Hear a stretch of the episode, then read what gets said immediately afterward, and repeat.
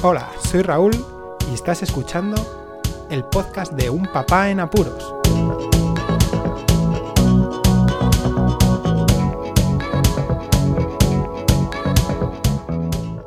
Hola, Poz Escuchas.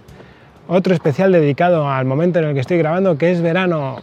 ¿Cómo comenzamos las vacaciones? ¿Cómo nos lo montamos para irnos de vacaciones todos ahora que somos familia numerosa? Sobre todo en estos momentos en el que los chavales pequeñajos son bebés. Antes era muy sencillo, nosotros tenemos, os lo quería recordar, tenemos un coche que no es un monovolumen, es eh, un tipo berlina. Como ya comenté en el episodio de la seguridad en el coche y de las sillitas infantiles, no nos merece la pena ahora cambiar, ya que los niños pues, van a tener unas edades, junto con el mayor, que nos permiten acomodarnos de cierta forma que quepamos todos en el vehículo. Bien, antes era muy sencillo, íbamos los tres, el mayor iba atrás, los adultos íbamos adelante y todos contentos.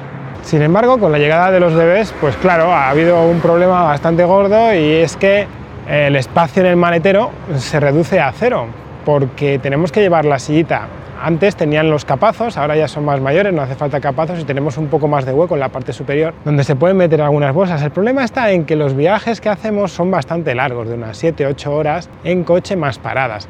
¿Qué sucede? Pues que en las paradas hay que sacar el carro en la mayoría de las ocasiones porque muchos restaurantes de carretera no tienen sillitas para bebés, no tienen tronas, entonces tenemos que bajar y subir el carro, el cochecito del maletero lo que ocasionaría, si meto muchas bolsas o cosas por el estilo, tener que bajar y subir todas las veces las bolsas del coche. Diréis, bueno, tampoco es demasiado así. Bueno, cuando lo haces cuatro veces en un mismo viaje, son ocho ocasiones, tener que colocar y recoger, pues bueno, es un poco tedioso.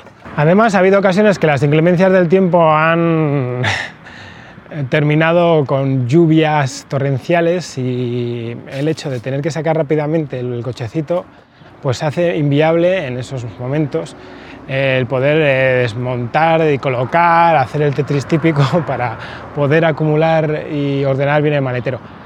Por lo tanto, la mejor solución siempre es comprar un cofre. Un cofre con sus... Eh, primero hay que comprar los portaequipajes, que son las barras que se ponen arriba del coche, y después un cofre, un cofre eh, amplio, mm, el nuestro tiene unos 400 litros, Aconsejo a todo el mundo que coja unas buenas barras portaequipajes, que en eso no repare demasiados en gastos, que se fije la marca que la casa del coche recomienda y, las compre. Luego los cofres, la verdad es que si se usa una vez al año como lo usamos nosotros, dos o tres veces en ese mismo periodo de tiempo, pues tampoco merece la pena quizá comprarse uno muy caro eh, pero todo depende del uso que se va a utilizar. Creo yo que es como todo, ¿no? cuanto más uso, pues mejor calidad eh, es aconsejable. Por lo tanto, en el maletero lo que intentamos es meter eh, de una forma lo más ordenada posible ciertas cosas que se queden en los laterales para poder sacar y meter el cochecito. Por lo tanto, las maletas se guardan siempre en la parte de arriba. Hay que tener cuidado, ¿por qué? Pues porque hay que intentar que no se mueva demasiado todo el equipaje que esté en el cofre, pues para que no haya vaivenes y que ciertas frenadas igual, que es muy raro, pues desestabilicen ya no el coche, sino el cofre a la hora de agarrarse y el amarre que tiene a las barras. Bueno, dejando a un lado los sistemas y el sentido común a la hora de colocar los equipajes, lo más importante de los viajes es eh, tomarlos con tranquilidad porque sabes que es un punto A a un punto B y puede pasar de todo. Puede pasar de todo, vómitos, mareos, golpes de calor, necesidad de comprar comida, mm, no encontrar los lugares que has planeado visitar por ejemplo, bares de carretera que ya sabes que son buenos y que les tienes marcados en tu mapa. Bueno, pues hay algunas veces que las cosas tienen imprevistos y sucede eso, que hay que modificar el planning que se tiene de viaje. Recomendaciones así básicas que a mí me han venido muy bien. Primero, abastecerse de agua, siempre. Tener agua suficiente en el coche para grandes y pequeños si se van a conducir grandes distancias y por la circunstancia de, por ejemplo, nosotros el año pasado, mi pareja pues iba todavía no era en periodo convaleciente, pero sí todavía se estaba recuperando del parto. Entonces lo que preferí fue conducir yo la mayoría del trayecto para que ella descansara un poco más. Los bebés iban la mayoría del tiempo dormidos, así que no nos dieron mucha guerra en ese, en ese trayecto. Pero bueno, es, es aconsejable si vais a conducir de esa forma y uno de los conductores se va a comer mucha carretera, abastecerse también de bebidas que puedan ayudar a que mantenga la atención. Eso cada uno ya puede elegir. Yo con agua me sirve la mayoría de las veces, pero bueno, alguna bebida energética por cambiar de sabor también, Coca-Colas, bueno, puede que alguna también, pero en fin, que sea lo justo y necesario para llegar a, estar atentos sobre todo y no perder la atención, es muy importante. Eso es lo primero, ¿eh? no, no la liemos en la carretera en el momento en el que se note cansancio, a parar y ya está. Más cosas, eh, algo de picar, sobre todo cuando tienes eh, chavales un poco más mayores, siempre quieren tomar algo a medias de viaje, a lo mejor has salido del restaurante y, tienen ganas de tomar algo. Es bueno también para entretener al cuerpo, porque los mareos muchas veces también ocurren por ese malestar que se siente en el estómago por haber comido o no haber comido. Entonces, eh, alguna chuche, alguna galletita es bueno llevarla siempre también en el coche. ¿Distracciones? Pues distracciones. Ahora que se puede, una tablet no viene nada mal. Cuando se tienen tres, cuando te tiene uno, pues se puede hablar, se puede distraer con otras cosas, ya comento con qué.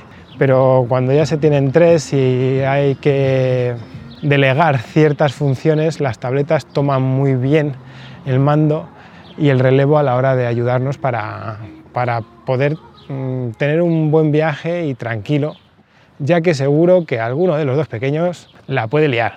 ¿Qué otra cosa mm, aparte de la tablet? Pues mirad, mm, nosotros hemos usado mucho los podcasts y sobre todo alguno que permite escuchar películas o que hablan de películas. Es algo que nos gusta mucho a todos e incluso ahora mismo al, hijo mayor, a Marcos, le, encanta. Le encantan los podcasts que hablan sobre películas que él ha visto o alguna que no ha visto y luego quiere verla. Incluso eh, los audios de las películas audiodescriptivas para las personas invidentes también son muy aconsejables escucharlas en los coches. ¿Qué más cosas? Aparte de que siempre, siempre, siempre lo que hago es eh, pasar la revisión del coche, siempre la intento ahora, desde que tenemos niños, intento adecuarla para que sea justo antes del viaje y estar seguro de que todo el coche está correcto, todas las piezas están correctas y que todo está perfectamente para aguantar los miles de kilómetros que hacemos cada verano. Ah, otra cosa muy importante para los viajes es la ropa. La ropa mm, ya no de estancia, eso ya cada uno cómo se, se puede organizar. Nosotros, pues claro, con tanta gente y tantos viajes intentamos llevar lo mínimo, sobre todo los adultos, pero sobre todo para la hora de viajar, a la hora de estar en el coche, lo mejor es llevar ropa cómoda. Sí que es verdad que un chándal, pues a lo mejor no es lo más óptimo por el hecho de muchas veces los bolsillos, de llevar las cosas en los bolsillos, pero bueno, ahora se lleva mucho el llevar bandoleras y riñoneras, donde meter las carteras y, los móviles. En verano se agradece mucho llevar el pantalón corto. Entonces, bueno, eso, eh, camisetas que sean transpirables, regular bien el aire acondicionado, hay que tener cuidado también con, eso, porque muchas de las ocasiones se pilla uno fresco porque ya sabéis el síndrome del aire acondicionado y la climatización, ¿no? Que se está fresquete pero la espalda está mojada y eso con los niños es muy normal, cuando duermen siestas ya veréis que mm, el tener que cambiarles la camiseta es, vamos, regla número uno. Algo que aconsejo si vais a cambiar bastante de, latitud, o sea, del norte a sur, mm, cambiar de montaña a zona costera, es que reviséis, si no tiene vuestro coche sensor, reviséis la presión de los neumáticos.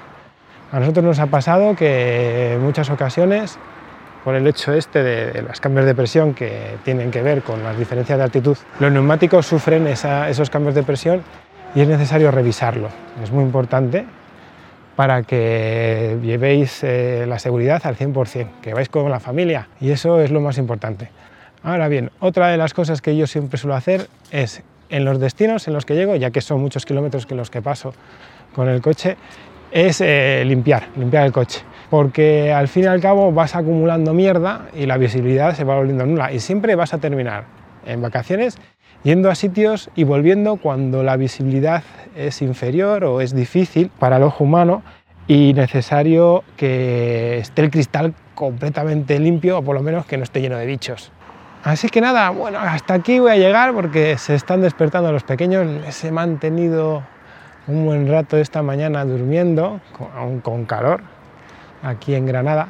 Eh, espero que compartáis eh, todas vuestras vivencias relacionadas con las vacaciones, los trucos que tengáis, que es algo que nos enriquece a todos y que seguro que ayuda a muchísima gente y sobre todo a los primerizos, que irán cagados de miedo en esos primeros viajes, incluso querrán sacar el máximo partido al coche que tienen para, para, ir pensando en cambiar a lo mejor a otro más grande en un futuro no muy lejano, como nos ha pasado a todos. Visitad la página web unpapanapuros.roldelapuente.com para informaros todo acerca del podcast, los métodos de distribución, cómo podéis encontrar en las redes sociales, compartid el podcast, avisad a todos los amigos que existe un podcast de un papá en apuros. Y nada más, muchísimas gracias por escucharme. Un saludo y hasta luego. Podéis contactar con un papá en apuros mediante el correo electrónico abierto las 24 horas del día, unpapaenapuros@rauldelapuente.com. También podéis seguir las cuentas de Twitter y Facebook oficiales, arroba unpapaenapuros. Estamos en todas las plataformas de podcasting y para que incluyáis el programa en vuestro gestor de podcast favorito podéis utilizar la dirección corta bit.ly barra. Para que no os preocupéis, toda la información sobre el podcast se encuentra en unpapanapuros.rauldelapuente.com y también en las notas de cada episodio. Por cierto, no os olvidéis de dejar una reseña en iTunes, dar un me gusta en iBox y compartir cada episodio en las redes sociales. Así nuestro podcast será más visible y llegará a más gente. Muchas gracias, Poz Escuchas.